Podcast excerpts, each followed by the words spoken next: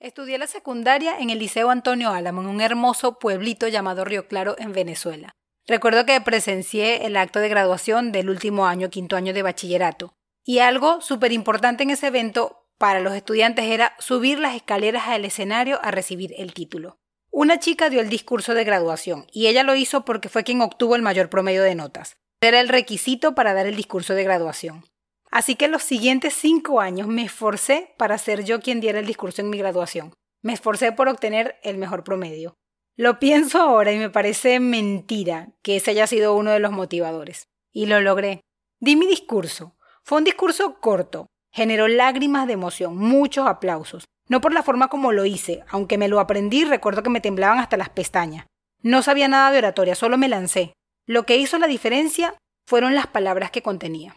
No lo recuerdo del todo, pero sí algunas frases claves. Hablé del camino que habíamos recorrido desde el jardín de infancia. En un pueblo tan pequeño, lo común es que quienes comienzan estudiando el kinder o el preescolar terminan estudiando juntos el bachillerato. También hablé de lo importante que era para nosotros subir las escaleras para recibir el preciado título de bachiller.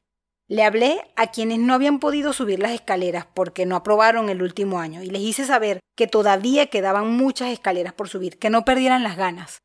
En mi discurso yo empecé contando la historia de todos, lo que fue creando valor. Los animé a seguir subiendo escaleras como propuesta de inspiración y celebré que habíamos logrado una meta soñada, graduarnos, reiteré nuestro propósito. Valor, inspiración y propósito.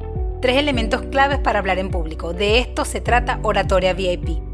Este podcast lo he creado para compartirte herramientas, ejercicios y prácticas que permitan mejorar tus habilidades de oratoria. Nos enfocaremos en crear mensajes que aporten valor, que inspiren y tienen propósito para quienes nos escuchen. Te ilustraré con ejemplos de las mejores charlas TED para que tomes esas fortalezas y las incorpores dentro de tu estilo auténtico. Porque todos tenemos algo para decir, algo que enseñar, algo que compartir.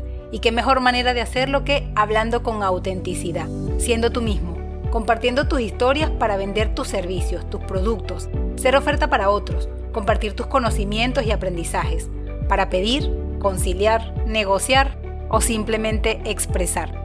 Porque la oratoria no es un don, es una habilidad y hablar en público es para todo público.